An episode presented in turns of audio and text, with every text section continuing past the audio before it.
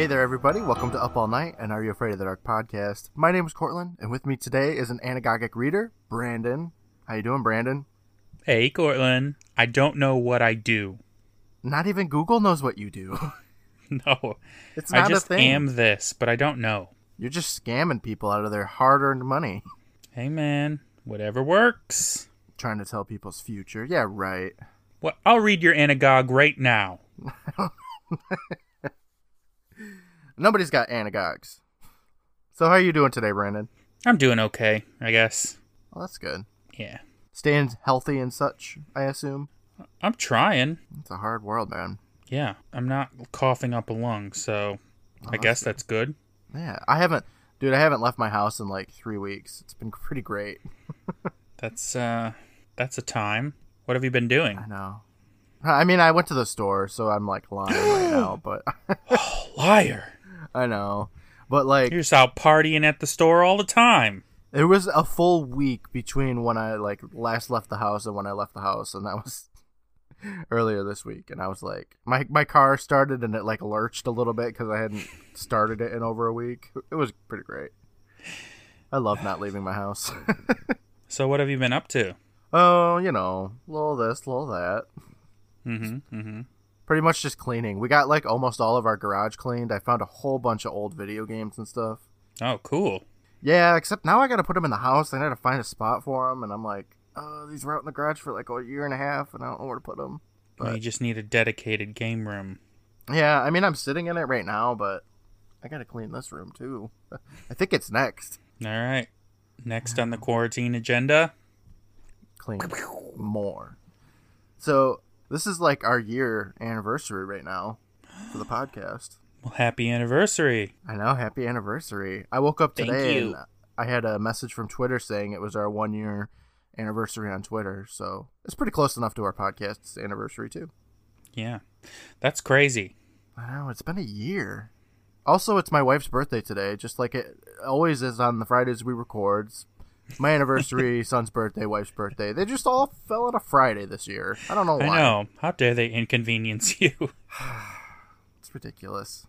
But, but at least it's so early right now that she's just sleeping. So I don't have to be like, what are you doing up? Get in your room, you know, on her birthday.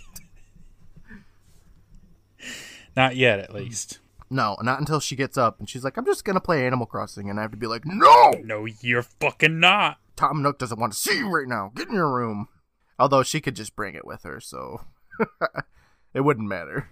That's very nice of you to let her. I know, right? I'm a good husband. Happy birthday. You can take your Switch into your room. Happy birthday. Uh, you recently had a birthday, too, by the way. Yeah. Now that you're thirty-one, we can both be friends again. It's good. It's weird to be different ages. Who wants that? Not anybody I know, especially not twins. If I was a twin, I would constantly be like, I'm one minute older. Yeah, to everyone, even people who didn't ask. Oh, so I seen that um, The Last of Us two got permanently, like... Of course you know, it did. Delayed, yeah. Which is pretty sad, because uh, it wasn't supposed to come out, like, really soon, and weren't they basically done with it and everything, and also it was your birthday present. Kind of, sort of. That and Cyberpunk were my birthday presents, and both of them are delayed. Oh. Cyberpunk. Happy birthday, me. Perfect birthday. I'll just sit in my room with my Switch. Well, do you want to get into the episode we watched? Yeah, let's get into stuff that you're not going to cut from this podcast. Yeah, right? Sounds like a good idea. So Brandon and I just got done watching Season four, Episode nine, The Tale of the Ghastly Grinner. What did you think about this episode, Brandon? I thought it was... neat. Oh, really? Yeah. Oh, I thought you were going to say something and you loved it. I liked some things. It was pretty good. I like this episode. I knew going into this episode that it's one that people really like. Yeah. I had to say something because, I mean, after I said that the next episode was The Ghastly Grinner, which is honestly probably most people's favorite episode. This is one that people remembered. And having Toby and Brooke on last week with the Room for Rent, I was like, here's this shit episode that you guys get to be on. And next week, we're talking about one of the most beloved Are You Afraid of the Dark episodes. and I felt bad. um, I I guess I can see why this would be a memorable episode for people. Yeah. Um, it is very different. It's very different. Uh, my only issue with it is just tonally, I don't know where this episode wants to be. You mean if it wants to be, like, serious, scary, or funny? Yes. Yeah. I don't even know if they were really trying to make it, like, a comic book, kind of. The music is, like, evocative the music... of a s- silly comic book. Yeah. It's a big part of the tonal inconsistency. Yeah. There are parts of this episode that are actually scary. The imagery is mm-hmm. frightening. And, you know, if that's what it wanted to be, I think it could have been easily a very scary episode. But the music and the sound effects kind of just make it weird. Yeah, I get what you're saying. And I agreed with everything you have to say about that. It reminded me most of The Tale of the Full Moon, I think. That's a goofy one. Because that also had, like, that weird, like, fifties music come out of nowhere, and it's like, where's this coming from? Is this a funny episode? But then, like, a scary werewolf pops out. I, I use scary in quotes. Yeah. Like, I didn't get the whole microwave thing that much. It kind of felt like they were just pushing for it. Like, they had to put, oh, microwaves, it's microwaves, when it's not really microwaves. Just science-y. Yeah, for no real reason. Um, and that was really my own complaint with it, I think. The characters are fun. Um, mm-hmm. The setting, uh, comic books are cool. Although yeah. I didn't like comic books growing up. I like them now. Yeah, I, that's all I got to say. You want to get into this one? Yeah, let's talk about it. Okay. So our episode starts up, and we're looking down this exceptionally foggy trail leading to the campfire. That's just like fog pouring in right now. Yeah, I think the woods set looks better here than it has pretty much ever. It does feel better. Yeah. You know? It's a good-looking woods. We watch Frank. He walks down the path, and he says, come on, what's the holdup? And we cut to Gary, who's lighting a match, which then goes out. And he yells over at somebody to keep the flashlight still, which um, the place is still pretty lit up, but whatever. It's always lit up. Yeah. You never need a fire. Yeah, they could just tell it by floodlight.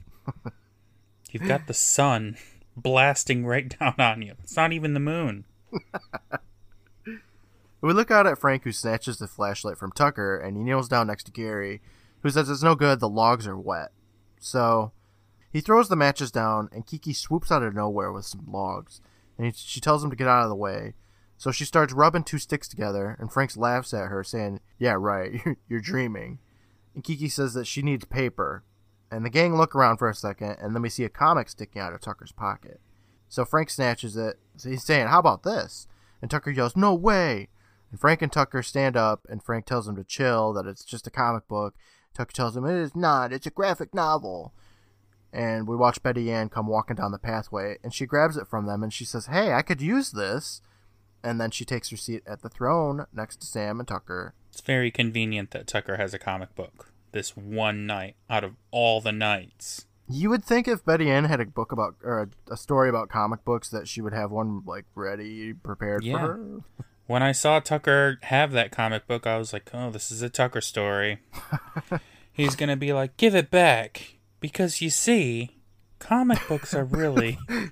I like the idea of him being like, give it back. Well, you see. And then everybody just falls in line and has to walk like robots to their spot.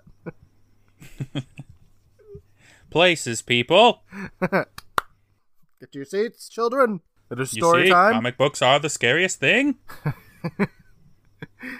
We watch Sam and Betty Ann for a couple of seconds, and then Betty Ann asks if they ever wonder where they get the ideas for these things. And Sam says, anchovy pizzas before bed?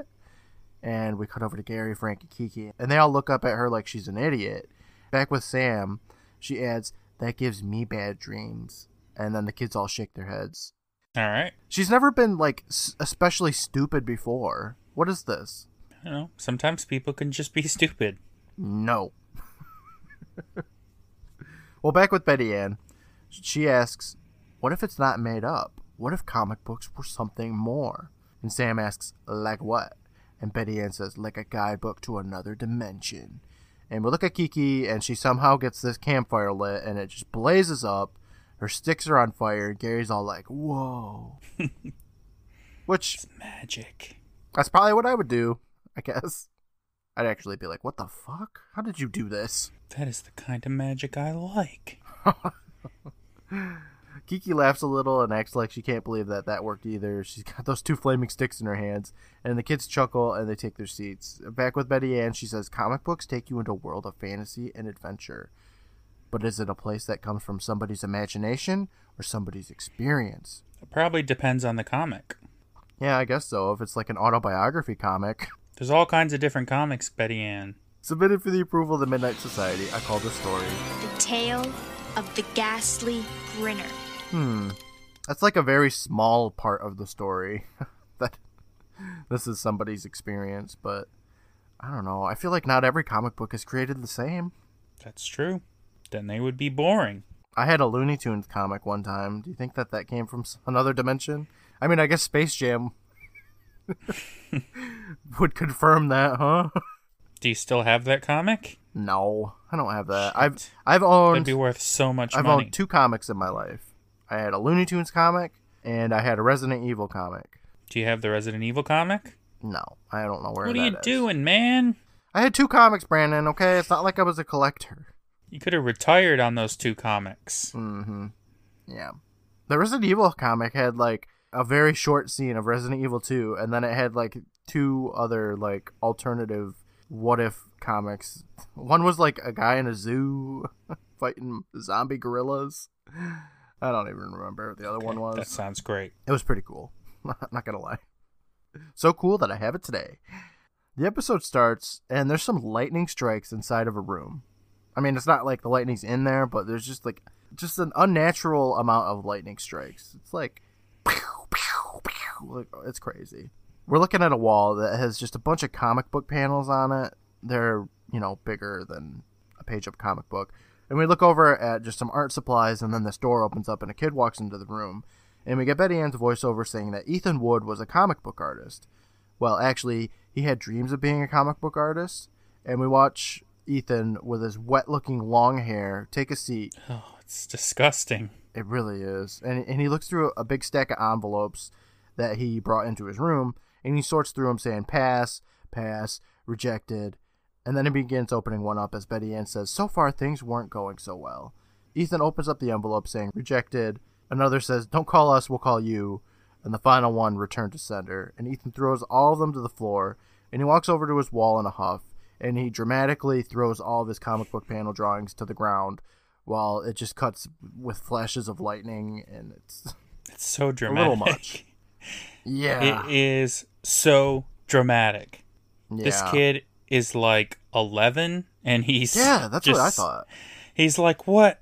I'm being rejected by Marvel? How dare they? But he got accepted by a couple of them because he passed on them, so I don't know. Look, he's not going to go with the the small fries here. He's going for the big guns, and if he doesn't instantly get it at ten years old, then he's that's it. He's done. He's washed up. Yeah, because these kids, they are not that old. I would say maybe like fourteen at the very late, like at the very oldest, yeah. fourteen maybe. So it's like, hey, dude, you're you're pretty good, but just kind of stick with He's it like, a little bit. I'm a freshman in high school and I didn't get accepted into Harvard yet. This is nonsense. Like, I'm not the C E O of Comics Incorporated. Yeah. It doesn't. It doesn't make much sense. But hey, you know what? At least Ethan is thinking of his future, right? Right. A, a lot. Like, this is his life. Very dramatic about it. He sees a letter on the ground. It's like blue or something. So he opens it up, and it's an invitation to the grand opening of a comic book ink store. It says there's fun prizes. Come early to avoid the crowd. So we cut inside that comic book store. There's a poster or something of Superman, and then the camera pans over to the entrance. Ethan walks in, and he looks around for a moment. There's no one else there, so he says, avoid the crowd. And he walks in, and we get this huge slew of throwbacks. On the comic book display, we see the Crimson Clown, and then we see the Watcher. We see uh, the Knight from the Bookish Babysitter, and then we see Dean from the Dark Dragon transformed into that werewolf-looking shit. And um, I don't know why they chose these ones specifically. I don't know. You would think that they would at least put Zeebo up there, don't don't you think? Maybe. I don't know. Like, put comic booky characters. Like, who's comic booky? Um, none of them. I guess so. Someone from Renegade Virus, maybe. I thought it was pretty cool that they did that, but yeah, it's very cool. I don't know. I it's cool, but also I don't get really why they chose those ones. Yeah, like I would do like Zeebo and I don't know, not the Watcher. I wouldn't put the Watcher anywhere. Oh, he was the worst part of that episode, but that's okay. Up pops this girl, and she looks at Ethan and asks, "What are you looking for, cakes?" Which is weird. Yeah. It's weird. And if it had only happened that once, I would have just been like, that's a weird thing to say. Yeah. But no, that's half her dialogue. It is. She says she's got a big sale on Desk Boy, and she holds out a comic. She says, a dollar a piece, four for five. Fishman, reporter by day, radioactive trout by night. And uh, e- Ethan tells her that he hasn't heard of any of this. And she's like, yeah, no one has. Can't even give them away. Well, you didn't try. You were trying to sell them. So, this girl character, do you know her name? No. I put weird biker chick in my notes. I don't think that they ever say her name in this episode. When I looked on I M D B, she's credited as Frankie, but I don't think they ever say Frankie in this episode, so I don't know where IMDb got that. I don't that. think so, but I can see her as a Frankie. Yeah.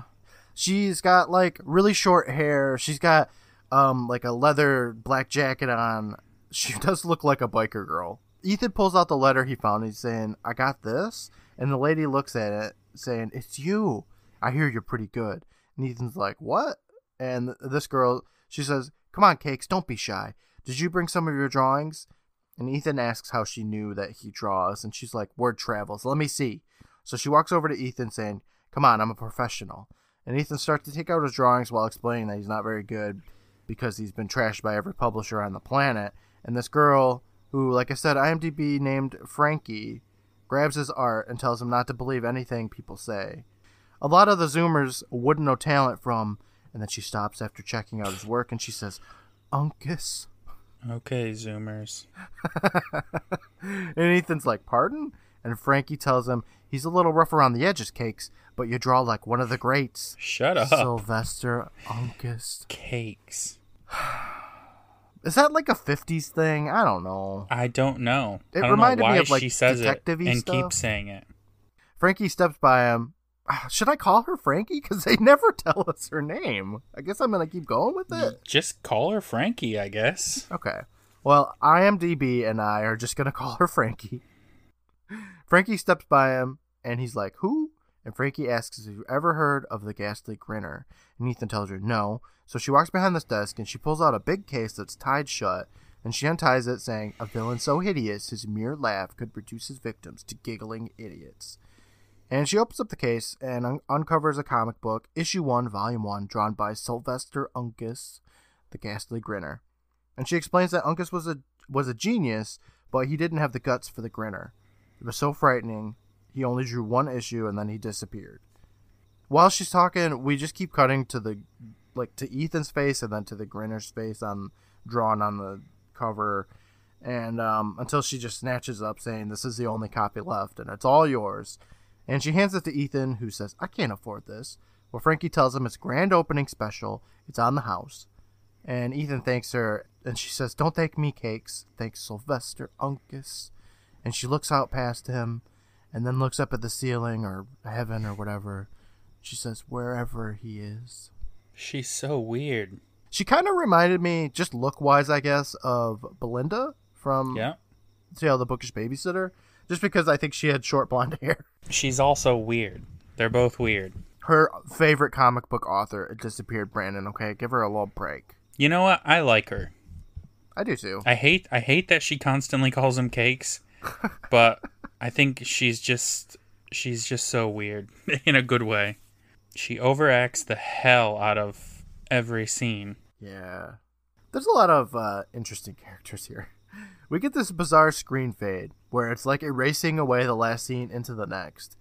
And every, I mean, it's not every scene that fades like this, but almost every scene has this really weird screen transition that no other episode has had so far. No, they get really playful with the editing to kind of evoke a comic book mm. feeling. But it's also accompanied by weird sound effects every transition. Oh, yeah, yeah. It'll be like a page turning, but it'll be like... Mah, mah, mah. We'll get some clips of uh, the weird sound effects or whatever that happen when they get a screen transition. It's a little odd. Um, so now we're we just got this close-up of this sausage that's just sitting there. And then it starts to like beep and smoke. And finally, the sausage just explodes. And we look up, and we're in a classroom. It's a great way to start a scene. I'm okay with watching sausages explode, I guess. I don't know. Keep it coming. Yeah, more exploding sausages, please.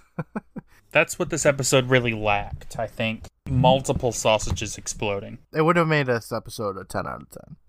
Leave them wanting more, though, so I guess I can't really blame them.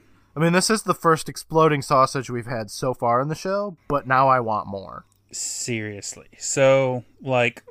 As far as the exploding sausage scale goes, this episode rates really high. Mm-hmm. Um, but we'll get to that on the season wrap-up, I'm sure. Yeah, we have a whole new section about which episode had the best exploding sausages. This nerdy old man walks up to the sausage saying, "Microwaves. Who could tell me how they work?" And we cut over to this exceptionally nerdy-looking girl who's got braided pigtails and glasses and, like, some sweater thing. And her name is Hooper. And, um... you should really check her out on Instagram. She's she's something. She's something all right. She raises her hand, and without even looking at her, the teacher says, "Of course you know, Miss Picalarro. Let's let somebody else have a try, shall we?" And she lowers her hand, and we look out at all these other kids who look bored as hell, even though a fucking sausage just exploded in front of them. Like, seriously. This is like the peak of your life. Pay attention. It's all downhill from here. I mean, let's put this into perspective.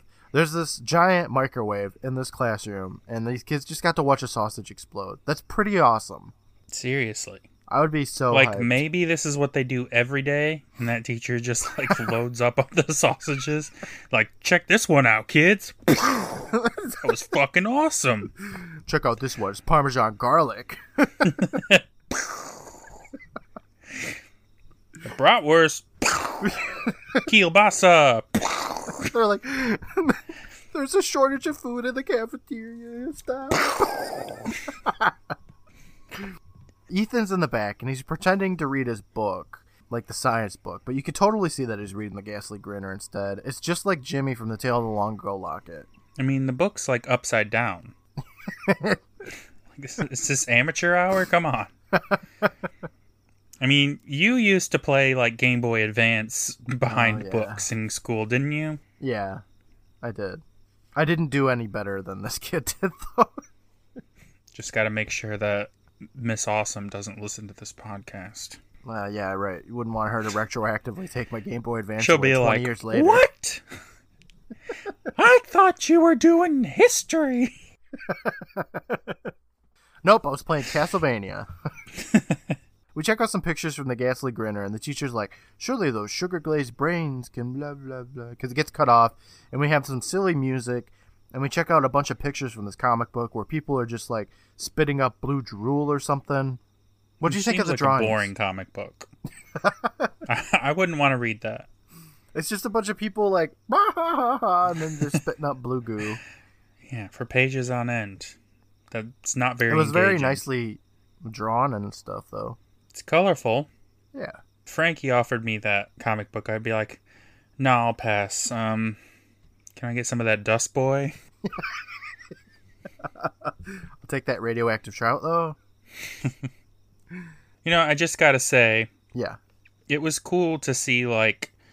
Well, it was interesting to see, like, Superman and Wolverine and stuff in the comic shop, because I would assume that that would be all, like, copyright troubles so that they just make up weird generic superheroes like Dust yeah. Boy and Troutman. Yeah, because when she walks by some of the um, comic book stands, you could see X-Men comics there. Yeah. I don't know if they had to spend money on that or not. I assume that they would have to, right? I don't know. So, in typical Are You Afraid of the Dark fashion, this teacher is the worst. Yeah. He does look like Stan Lee, though. He does a little bit, yeah. Coincidence? Yeah, probably. Okay. Um, because, of course, we hear this teacher say, "How about you, Mister Wood?" And then he grabs the comic book from him, and Hooper turns around and watches this teacher humiliate this child. Um, he says, "Priorities, Mister Wood. We have only so much room in our minds. We mustn't seek to fill it with tripe." And he walks over to a fish tank, and Ethan yells out, "You can't. It's one of a kind." And the teacher says, "Correction. It's none of a kind." And he throws the book into the fish tank with all the fish just swimming around in it. And then he starts going on about microwaves. What an asshole. Yeah. And I don't mean for getting rid of the comic. I mean, he wasted a perfectly good opportunity to blast that in the microwave. That would have been amazing. It's not quite a sausage, though. No, not quite, but still, like, oh, more like none of a kind. Pages everywhere. Then we get this really crazy screen transition again, and now we're looking at these two, I'm just going to say deadbeat adults that turn out to be Ethan's parents. Yeah, very slobbish individuals. They are something. I think we should take a break, though, and check out the cast for this episode. Does that sound good? Sure. Okay. First up, we have Ethan. He's played by Amos Crawley, if that's how you say his name. I don't know. Famous Amos. That I don't sounds know. Like a fake name. Sure. He's done a lot of voice work and stuff, like Bakugan and Beyblade, stuff I've never actually watched, but whatever. But I think he's most well-known for voicing Arnold in The Magic School Bus. Really? Yeah. Wow. Okay. Yeah, he's the one that's like, "Missus Frizzle's gonna kill us. Let's not go, guys." And then everybody just goes anyway. Yeah, like, fuck you, Arnold. You're trying to have adventures here. Next up, we have Frankie, who's played by Missy Christensen, who was unfortunately in almost nothing else except something called Rainbow in nineteen ninety-five. Oh, man. I know. I kind of expected her to have, like, a big filmography, because Same. she's... she's great. She, she is putting it all into this episode, and it's not mm-hmm. that. It's probably the cakes thing. Everyone was put off by the cakes, and no, I always rejected. Just think of Little Debbie's. I don't know. We also have Hooper, Hooper Picalarro, played by Heidi Birbella, who didn't act in a whole lot of stuff, but she did produce the show Brave New Girls in two thousand fourteen, and was the casting producer for a show called Undercover High in the same year. So good for her. Yeah, that's something. That's more than what I'm doing. So good job, Heidi.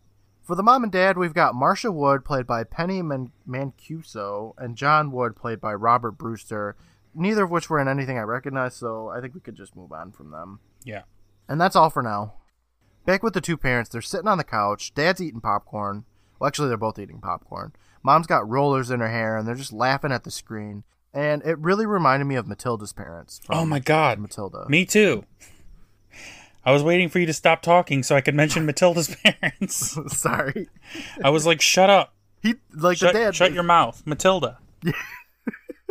The dad is not quite um, Danny DeVito, but I don't know, it just gives a huge Who Matilda is? vibe where they're all just it's like the vibe. Yes. Interested in watching television and nothing else. They don't want to. They're just zombies. Yeah, like they're very hypocritical and they don't want anything to do with their son.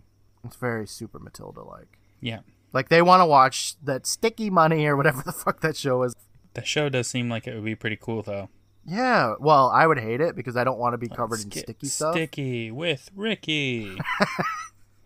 It would be kind of cool to be in one of those machines where all the money floats around you. But but if you're all sticky like that, it'd be easy. You could just, like, fall to the ground and roll around or something. That's why it's great. I like to think that that's what they're watching.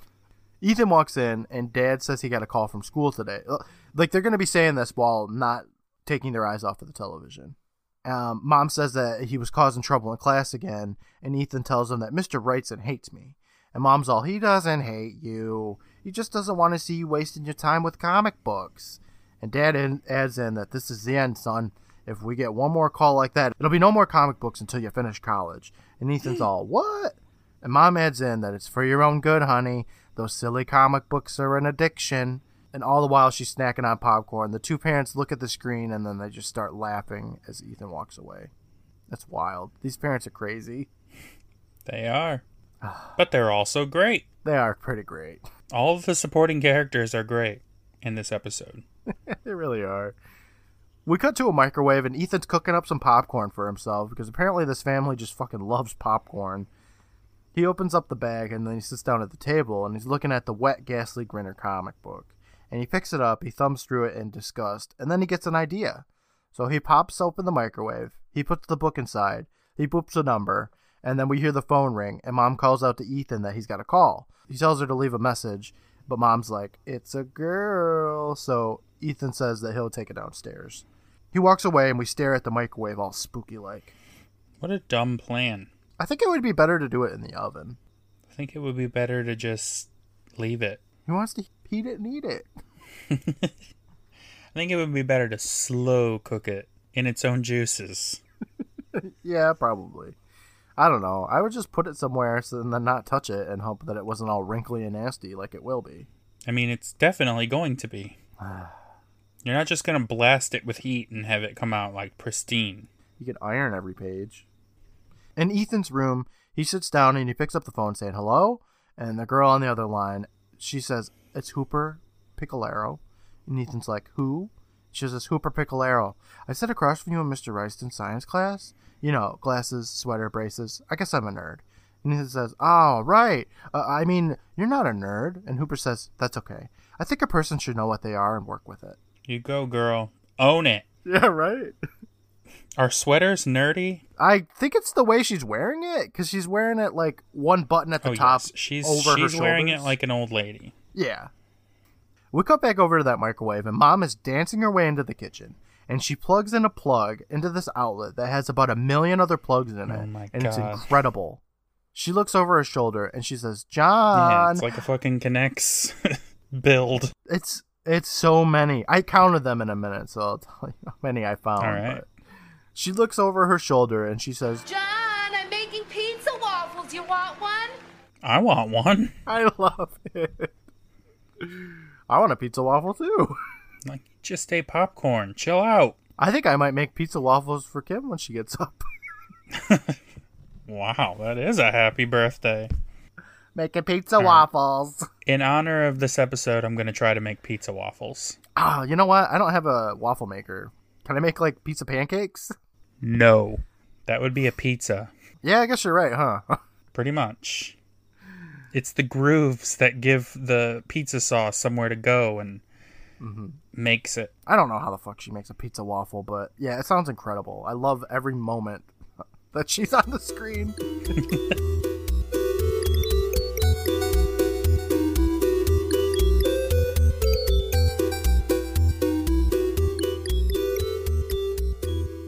Hey there, everybody. Cortland here, your good buddy and your pizza waffle maker. Thank you, as always, for checking out our show. Whether you're new or a fan, we're glad you're giving us a listen and having a laugh. Brandon and I have a whole lot more content out there for you to enjoy. Give us a follow at our Instagram at Private Island Presents, and check out all of our custom-made Are You Afraid of the Dark gifs, videos, memes, and so much more. Join in on the conversation and laugh with other fans. Every Monday, we'll be live streaming episodes of Are You Afraid of the Dark, so come and chat and laugh with us. We've also got a Twitter that's at P R V T Island. Check it out and give us a follow there, too. On top of that, you can check out our Linktree link for our Facebook group, our YouTube channel, merch store, and so much more. We've also got a Patreon page, and we hope you consider becoming a patron. You'll have instant access to early release episodes that get uploaded the moment I finish editing. You'll be sent an Up All Night sticker, and you'll get access to our hilarious bloopers and content I cut from episodes. Visit patreon.com slash private island and become a patron today. I'd like to thank all of our current patrons, the Golden Bosticks, Bryce and Kathy, and the Bronze Beths, Angela and Shane. Thank you so much, everyone. Our show wouldn't be the same without you. Are you thinking about starting up a podcast but don't know the first thing about editing? Give me a follow at twitch.tv slash private island seat. I live stream my editing and would love to chat with you while I'm doing it. Season four is coming to a close soon, and we could really use your help.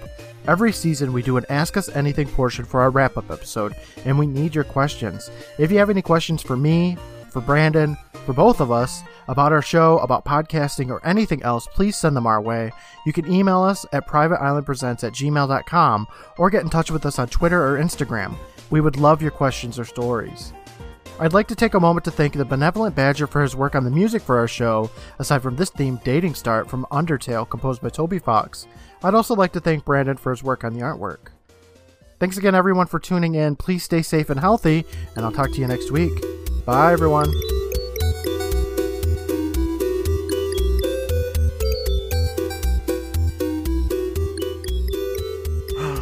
Back with Ethan. He asks Hooper if she wanted something, and Hooper says, I just wanted to say what Mister Wrightson did to you in class today was really creepy, you know? And back with Mom, she calls for John, and then she walks away from that fire hazard of just shit plugged into the outlet. There's two outlets there. It's just a two-pack with a four-spot adapter. All four of those are being used. One of them has a three-spot adapter. From there, there's so many additional plugs plugged into those plugs. There's, there's a total of like six or seven things plugged into it, with an additional four or five empty slots for stuff to be plugged like into. Family it. Tree. Yeah, it's it's ridiculous. It reminded me of Christmas Vacation, where they have like a million things plugged into a little tiny outlet. It's like that, except probably worse. Back with Ethan, he says, well, that's nice of you to say. And then back with that fire hazard, we hear something beeping. Back with the kids, Hooper's like, I mean it. I think you're a really great artist, and, but then she gets cut off to watch the camera move from the plugs, past the rice cooker and a blender and a sink full of dishes, and there's wires running through them to the microwave where it's beeping a whole bunch, and then we hear an explosion, and the microwave opens up and there's a flaming comic book. So Ethan sets down the phone. He runs to go check, and we stay with the phone off the hook, and Hooper, we can hear her ask if Ethan's house just exploded. Which is great. That's pretty great, right? She says completely dryly, um... how do these people survive this long as it is? That's a good question. You mean like how do they have a house and everything? And just how have they not killed themselves accidentally at some point? Uh, that's a good question, man. I have no answer for it, though. With Ethan, he runs to the living room. He's calling for his parents, and then he moves into the kitchen, and he's waving away just a bunch of smoke, right? And we hear Mom, and she says, right here, honey. And Ethan asks if they're okay, and she says, of course, everything's fine. And Ethan's like, fine, Mom? And he, and he pulls out the comic book from the microwave, and the Ghastly Grinner's face is perfectly exploded out of it, like it's been hole punched out of there. And we look at the wall, which has a cutout hole of some person in a cape, like a cartoon. Yeah, Looney Tunes style. Mm-hmm. And we hear some distant laughter, and Ethan walks up to the hole, and he looks at it, and then he sees some goop or something on there. And then Mom walks up behind him saying, maybe we should open the door to get rid of this. And Ethan turns around, and we look at Mom. The curlers are just out of her hair, and her eyes are sunken in, and then she says, oops, too late. And she laughs a whole bunch, and blue goop starts coming out of her mouth, and Ethan screams, and she laughs some more, and then he runs over to the couch where Dad is, and he turns over to look at Ethan. His eyes are all sunken in, too, and he says, you heard any good jokes lately, Ethan? And Ethan screams, and he laughs, and blue goo comes out of his mouth, too. And then he turns back to look at the television. What's with the blue goo? I don't know. I don't even know what it could be, honestly. Like, what it actually Making is. Making them laugh makes blue goo come out of their mouth. Why? Does that benefit the Ghastly Grinner in some way? Or is it just like, I'm going to make you laugh goo. That's just part of my powers. I kind of wondered why there was blue goo, too. I don't know. I guess it's just like the easiest way to show that they've been turned into dum-dums. I'm not sure. Mom and Dad are crazy, though. They were already crazy. Now they're extra. They're actually, like, better people now. They're up and moving a bit more. Ethan runs outside and away from his house, and he crouches down, and then he looks at the comic book, and we see a picture of his dad, which, um, it just, like, shows exactly what just happened, and Ethan's all like, what? And then he gets scared because right behind him is Hooper, and she's like, it's only me, Hooper Picalarro. I sit across from you in Mister Bryson's science class? And Ethan grabs her, telling her to get down, and asks why she's there, and Hooper tells him that she heard the explosion over the phone. What's going on? And Ethan tells her, I don't know how, but I think I just brought this guy to life. And Hooper looks at it, and she says, the Ghastly Grinder? And Ethan corrects her, saying, Grinner. He feeds off people's emotions and drains them until they're nothing but laughing idiots. I think they got my parents. And Hooper suggests that they tell somebody, and then we look over at this couple walking down the street, and Hooper pops up yelling, Mom! But Ethan grabs her and drags her down. Why are her parents going there? It doesn't make any sense. I don't know. We watch the Picalarros. They walk up to the wood house, and they have like some food or whatever in their hand. And the moment they get up to the door, Mom and Dad, they open it up, and Mom excitedly says, "Betty, Bill, gosh, it's good to see you." And she takes the food from Betty, and and and then John invites them into the house to meet their Uncle Bob, and they walk in. It would make more sense, I guess, if Ethan were like a new kid in the neighborhood, and they were being friendly neighbors with, you know, the Jell-O mold or whatever yeah, the sure. fucking trope is. But it doesn't make any sense. Yeah, I don't buy that they're friends. Nah, me neither. Because then Ethan would know Hooper Picalarro quite well. Well, to be fair, she introduces herself in full every time anyway. So maybe they've known each other since they were little kids, but she always is just like, "I'm Hooper Picalarro. I sit beside you and blah, blah, blah, blah." Every year. Different teacher. Back with Hooper and Ethan. Hooper tells Ethan that she doesn't have much of a sense of humor. Why does she say that? Because it comes up again later. Yeah, I know that, but I don't I don't know why she said it here. Uh, but Ethan's like, "Oh yeah? Well, I don't have an Uncle Bob." We hear some maniacal laughter coming from the house, and then we get another weird cut where a comic book picture of the Ghastly Grinner slides across the screen. And now we're seeing a bus come to a stop, and Ethan runs up to it, and Hooper's behind him asking where they're going, and Ethan runs to the door of the bus saying that they gotta go to the comic book shop, and maybe that lady knows how to stop the Grinner. And Hooper says, "Okay, but I need to be home by six." And then Ethan grabs her, and they get into the bus. The door's closed. Ethan chokes her. The bus drives away. He very roughly grabs her by the neck. Neck grabbing is the thing in this episode, okay? Inside the bus, the kids find a seat, and they sit down.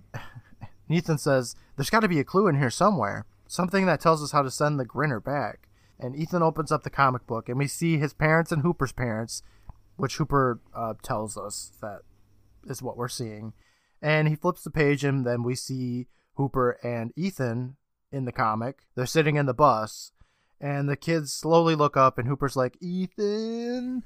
And we look at the bus driver, and his head snaps one hundred eighty degrees backwards to look at these kids. And he opens up his mouth, and he laughs as blue goo falls out. Why did they appear in the comic all of a sudden? I don't know. The comic's just like coming to life.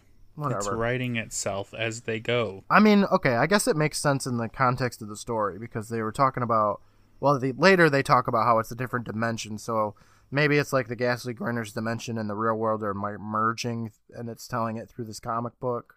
I don't know. That's a big stretch, though. What happens if they just, like, skip a couple pages? They don't do that. I don't know. The kids scream a bit. The bus driver's head snaps back to look forward, and then he just, like, guns it. And he starts driving all crazy. He's bouncing in his seat, and he's swerving all across the road. Thankfully, there's nobody else on the road. And Hooper falls to the ground, and Ethan sees an emergency brake lever, so he reaches for it. He grabs it, and the bus comes to a screeching halt. The driver gets ejected out of his seat, smashes into the windshield, then plops back down in his seat.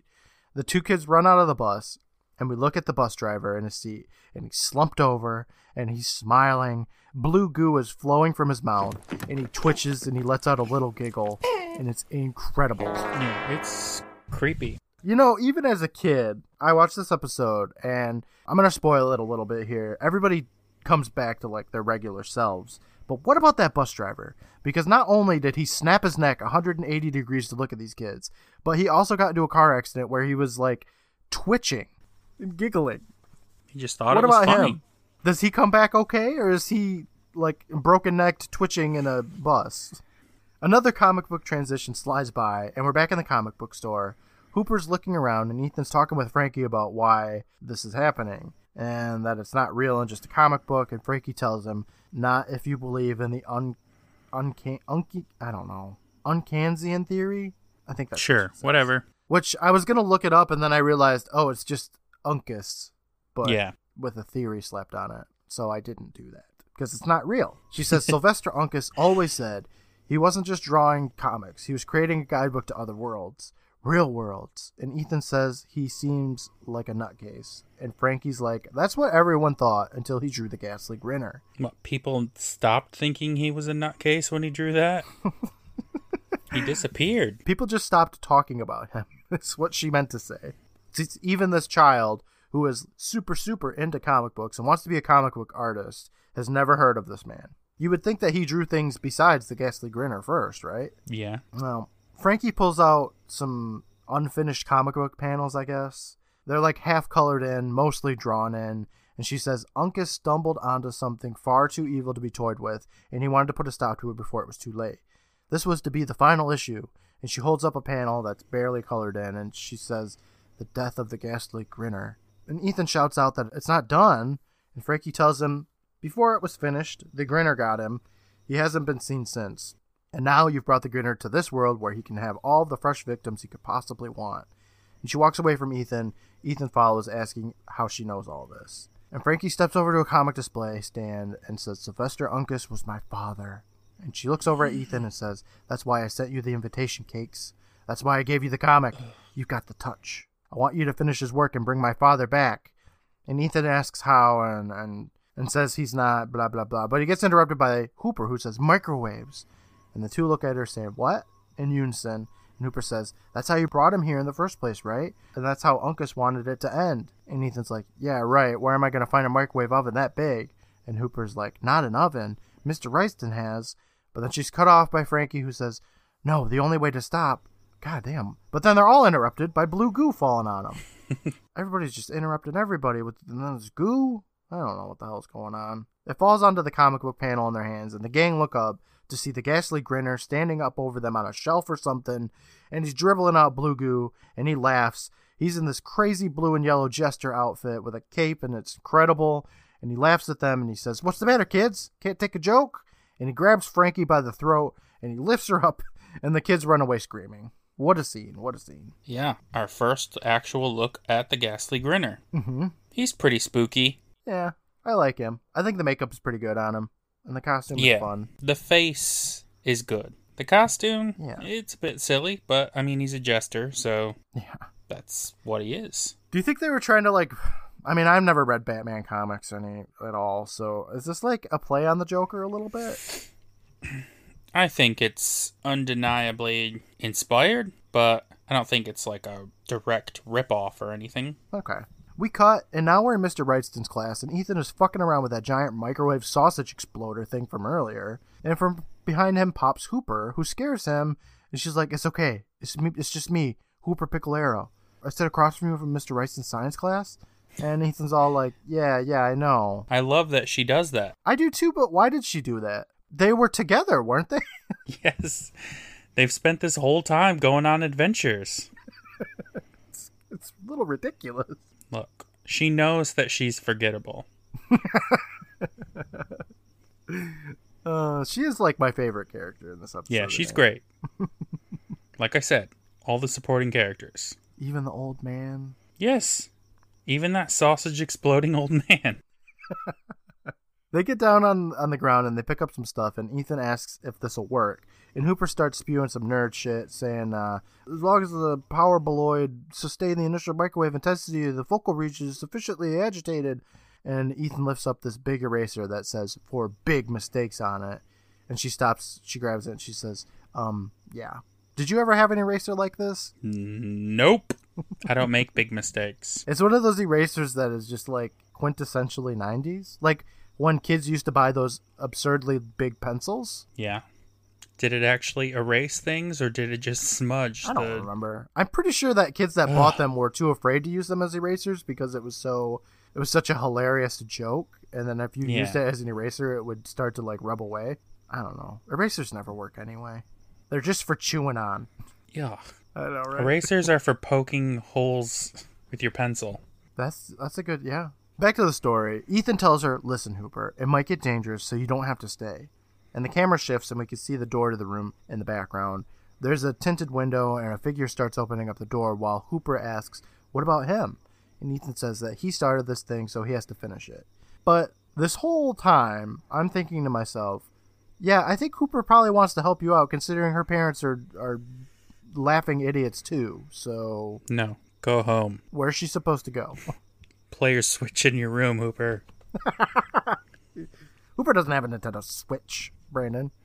But it's just like, he's like, leave me, and she has nowhere to go to, so why not help out? They just forget the fact that all of their parents are dumb. They're not dumb, they're hilarious. Well, Hooper tells them that she's staying, and then the kids are interrupted by Mister Wrightson, who says he hopes that there's an explanation for this. And Ethan's like, uh, not one that you'll buy.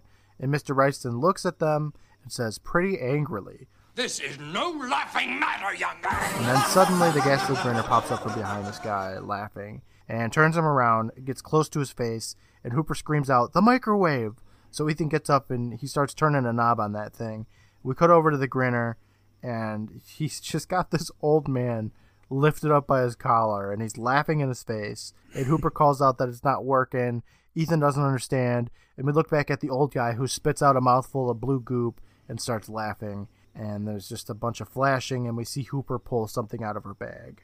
This old guy did a good job, I thought. Yeah. Of turning into it's Stan a... Lee. Yeah, it's Stan Lee. A cameo of a lifetime. Stan Lee was like, "You can use the Wolverine's picture, but I have to be in the episode." The Grinner drops the old man, and he looks at the kid saying, "So, who needs a good laugh?" And Ethan's still fucking around with that microwave. So the Grinner grabs him and says, "How can I ever repay you for bringing me through?" And he laughs, and we see Hooper move to do something. And then back with the Grinner, he says, "I know, I'll leave you with a smile."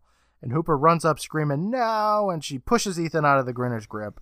And the Grinner laughs a bunch. And the kids run, and we get this close-up of the face of the Grinner over the kids running, and it it's laughs absurd. And it spins. It is absurd. Yeah. They just kind of slip away. The Grinner doesn't seem to be, like, too terribly menacing. He just kind of laughs. He'll lift you up a little bit. But then he just, like... I mean, he, he did lift... Just wiggle out. He lifted that girl, Frankie, up by her neck. That would kind of suck. I guess. But then you just laugh about it. We cut, and we're back at the comic book store, and Ethan asks why they're there, and Hooper can't hear him because she's got, like, some cotton or something in her ears, which I think it showed her grabbing that out of her bag, but they do nothing with that. Why did she put the cotton in her ears? I guess, like, she wasn't hearing the laughing. Is the laughing, like, what hypnotizes them? Like, if you can't hear his laugh, then you don't go goofy? I guess so, but, like, it doesn't explain anything. I thought it was him, like, laughing directly and looking at his face or something, but, mm. Where's the blue goop come from? I don't know. We'll never know. Do we all have blue goop inside of us? Yes. The blue goop was inside of us all along. Ethan asks her again why they're there, and she says, "Uncas' daughter tried to tell us how to beat the Grinner. We just didn't get it." And Ethan's all, "I hope this is better than your microwave idea." And we see Hooper picking up those unfinished comic book panels from before. That microwave idea was great. Yeah, microwave the motherfucker. Sausage. Blow shit up. Blow him up, blow it up like a sausage. She says, "Microwaves are the answer. We just weren't using them right. There's only one way to beat him. You gotta finish the drawings." But that doesn't have anything to do with microwaves. Well, you draw a microwave. I guess. That's what she wanted you to do. And Ethan says that he can't because he's not good enough, but Hooper believes in him, and so did Frankie, and then gives him a sweet pep talk saying if he doesn't believe in himself, then we're doomed. And the kids look at each other for a moment, and then we get this awesome montage. The panels get plopped to the ground. There's a close-up of Hooper opening up her little fanny pack thing. Then Ethan sits down. Next, Hooper pulls out a pen. She looks at it, and then she hands it to Ethan, and he starts working on the panel using the pen.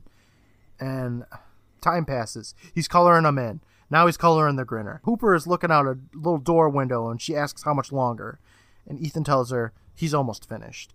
But the camera lingers on the door window as she walks away, and we see some blue goop on the glass. I loved that montage. What'd you think of it?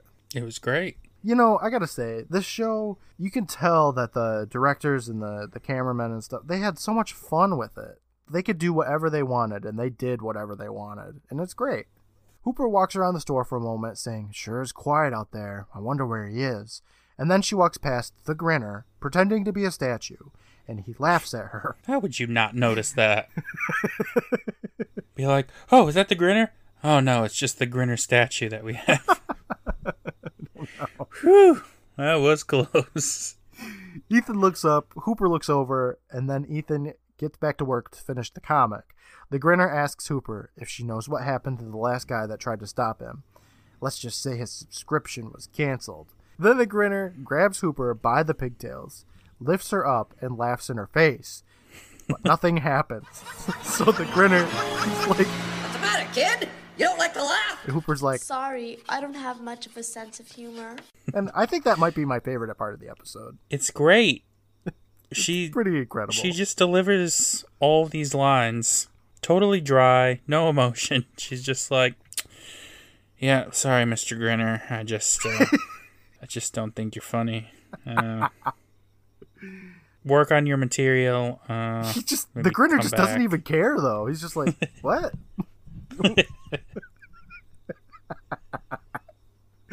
Just like, what? It didn't work? And she's like, yeah, I'm immune. What can I say? No blue goo in me, sorry. Like, you would think that the Grinner would be like, okay, well then I'm just gonna kill you then or something. Like, I don't know. Yeah. Just snap your pigtails. Ethan then gets up from his work and says, hey, Smiley, who's laughing now? And the Grinner drops Hooper and looks over at the completed panels, which has like a picture of Ethan in it as a superhero. And the Grinner runs at Ethan, who runs at the Grinner, and they collide and they disappear and the panels fall to the ground. And we hear some ethereal laughter and Ethan yelling for Hooper. Okay, so he had those comic book pages and he was supposed to finish them. And they were already all like half done or so. And he inserted himself into the, into the work. Because it's not like Uncas would have drawn him in there. No. He scribbled over Uncas's drawings. He's just like, fuck this story. I'm going to make my own. Okay. just, wanted to, just wanted to double check with you on that. So Hooper, she gets down and she picks up the comic book stuff on the ground. And here we can see Ethan punch the Grinner. The rest of this episode, like this part of the episode, is all like shown through the panels of the comic book. And we see Ethan punch the Grinner. Then Ethan, Frankie, and Uncas are running together. And we hear Ethan ethereal say, stay with me, we're getting out. And then old man says, I'm with you, kid. And Frankie says, let's go. And we cut to a pic of the Grinner saying, come back here, you can't escape. And Hooper, she flips through another panel and it's got Ethan running to a microwave looking contraption, saying microwaves didn't work in my world, but they will in yours. And through the panels, we see him flip the switch on the microwave and it zaps out electricity. And then we hear the Grinner say, microwaves, no. And the electricity zaps him. Hooper smiles. She flips some more panels. And we see the same picture of Ethan, Uncas, and Frankie running. And Frankie says, you did it, Cakes. And Ethan says, the joke's over. Now, how do I get out of here? And Hooper says out loud, I thought you knew. And she flips another panel. We see the ghastly Grinner behind Ethan. Why would he draw that? I don't know. He's sitting there in the montage, like, drawing, and he's like, oh, and this is the part where I can't figure out how to escape. You idiot! I mean, he didn't. It's just filling in what's happening, but yeah, I know what you mean. You know what? This sequence is great. Mm-hmm. Having this whole finale play out in the comic book, like, thematically it works. It's really cool. And obviously, it's really convenient for a T V production aspect. Like, must be really cheap. Not have to film this stuff. It's just great.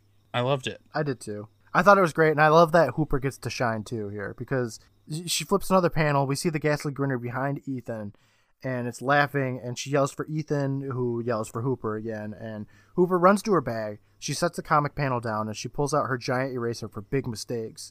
And she takes that bad boy and she starts erasing the picture of the ghastly Grinner. And it laughs a whole bunch as it's getting erased. And then a slight explosion happens. Not quite like sausage exploding level, but it knocks her glasses off a bit.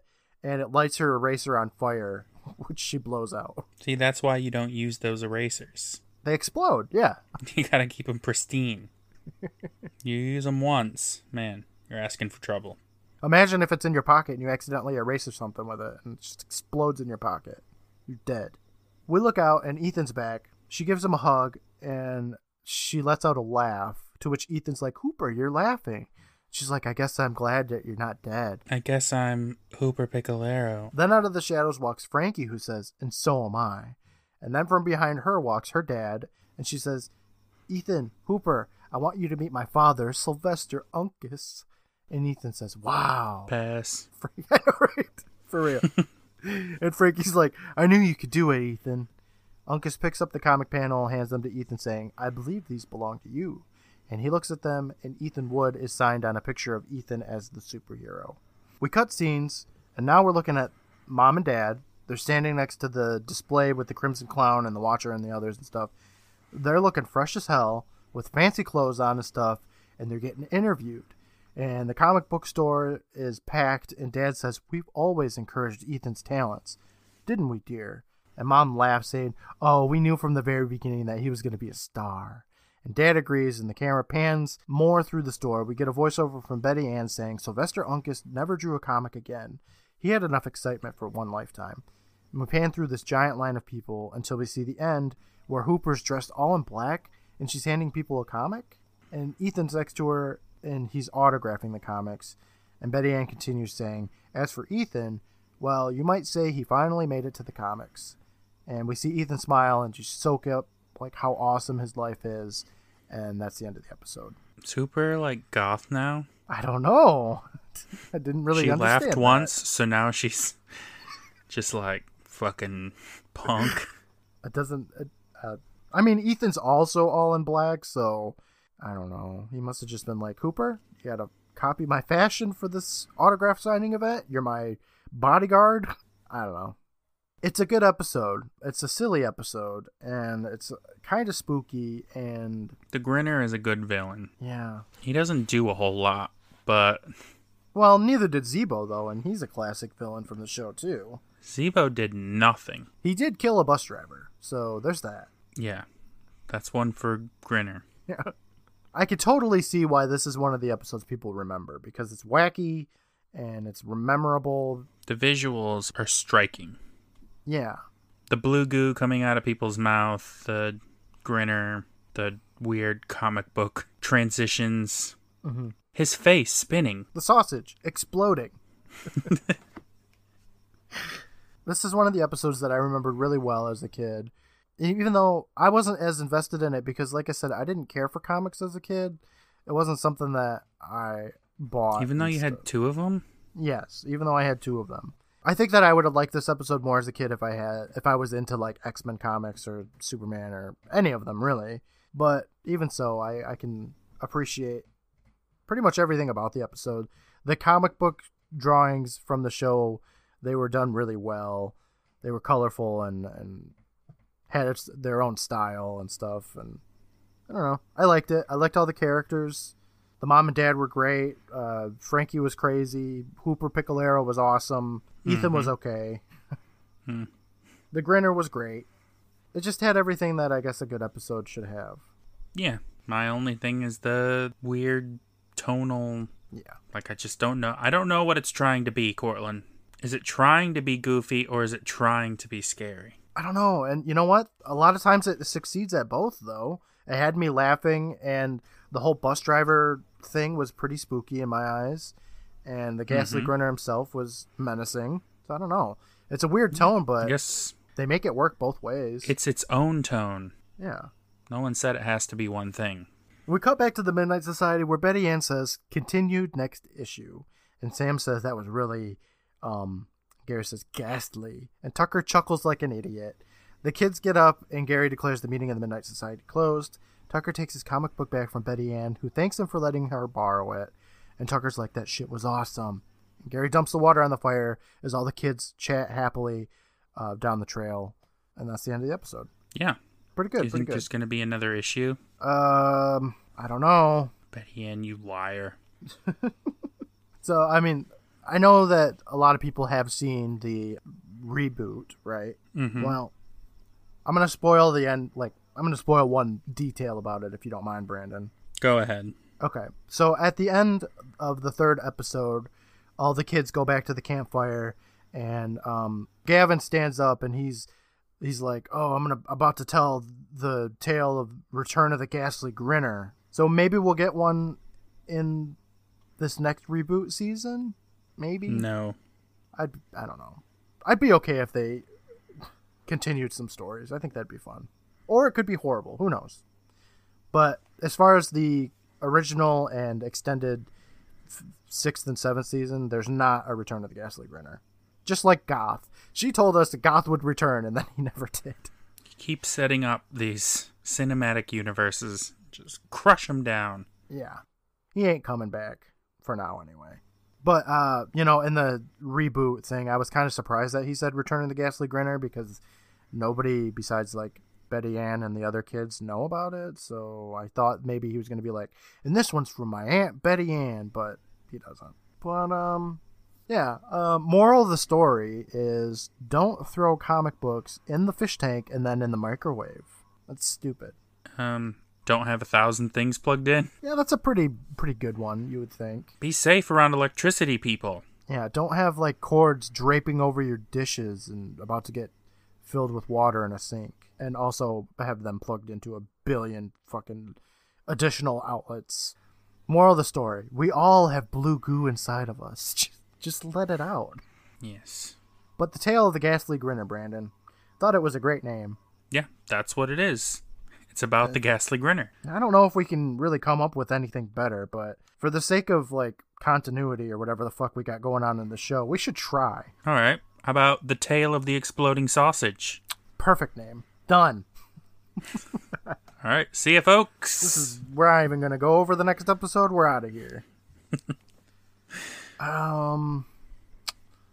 Yeah. The Tale of the Comic Creeper. Um... The Tale of the Massive Microwave. Was pretty big.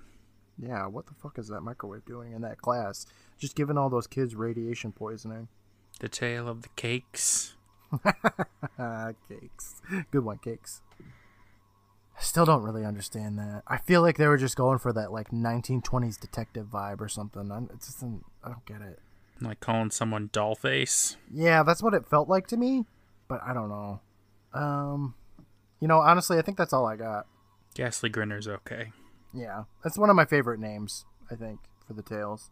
But are you ready to find out what comes next, Brandon? What is it?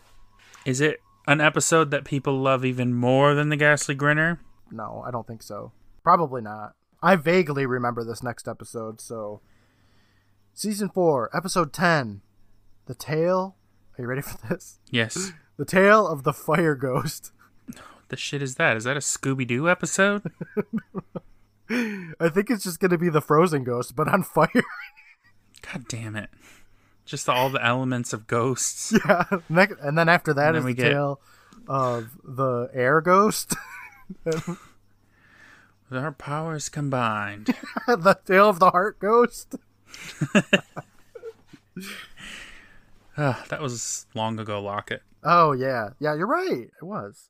We've had Lonely Ghost, Frozen Ghost, some Water Demons.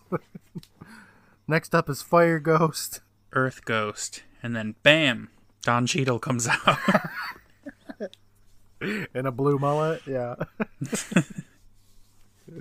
So, The Tale of the Fire Ghost, who do you think is going to be talking about this one? Is it too soon for another... I was going to say Kristen. Never. It's a Sam story. You think it's a Sam one? Yes. She loves ghosts. I mean, Kristen told the Tale of the Frozen Ghost. It's only fitting that Kristen two point oh would tell the sequel, The Tale of the Fire Ghost. What do you think the Tale of the Fire Ghost Fire is Ghost. um, shit. Somebody died in a fire. Mm-hmm. I don't know. It makes sense, yeah. What else could it be? Nothing. I don't think anything. Literally nothing. It's the sequel to The Ghastly Grinner where the parents died in a house fire after being negligent. Jeez. No, because then it would be The Tale of the Fire Ghosts. Well, Brandon, I think that we are all done, aren't we? Yes, we are. We have concluded another rousing episode of Up All Night. I've been up all night, Brandon. I think I'm going to go back to sleep. This waking up early nonsense is stupid. Yes, it is time for sleep. Excellent. Replenish your blue goo. Oh my God. All right. I'm going back to sleep. I've been all up right. all night. Bye, everybody. Bye.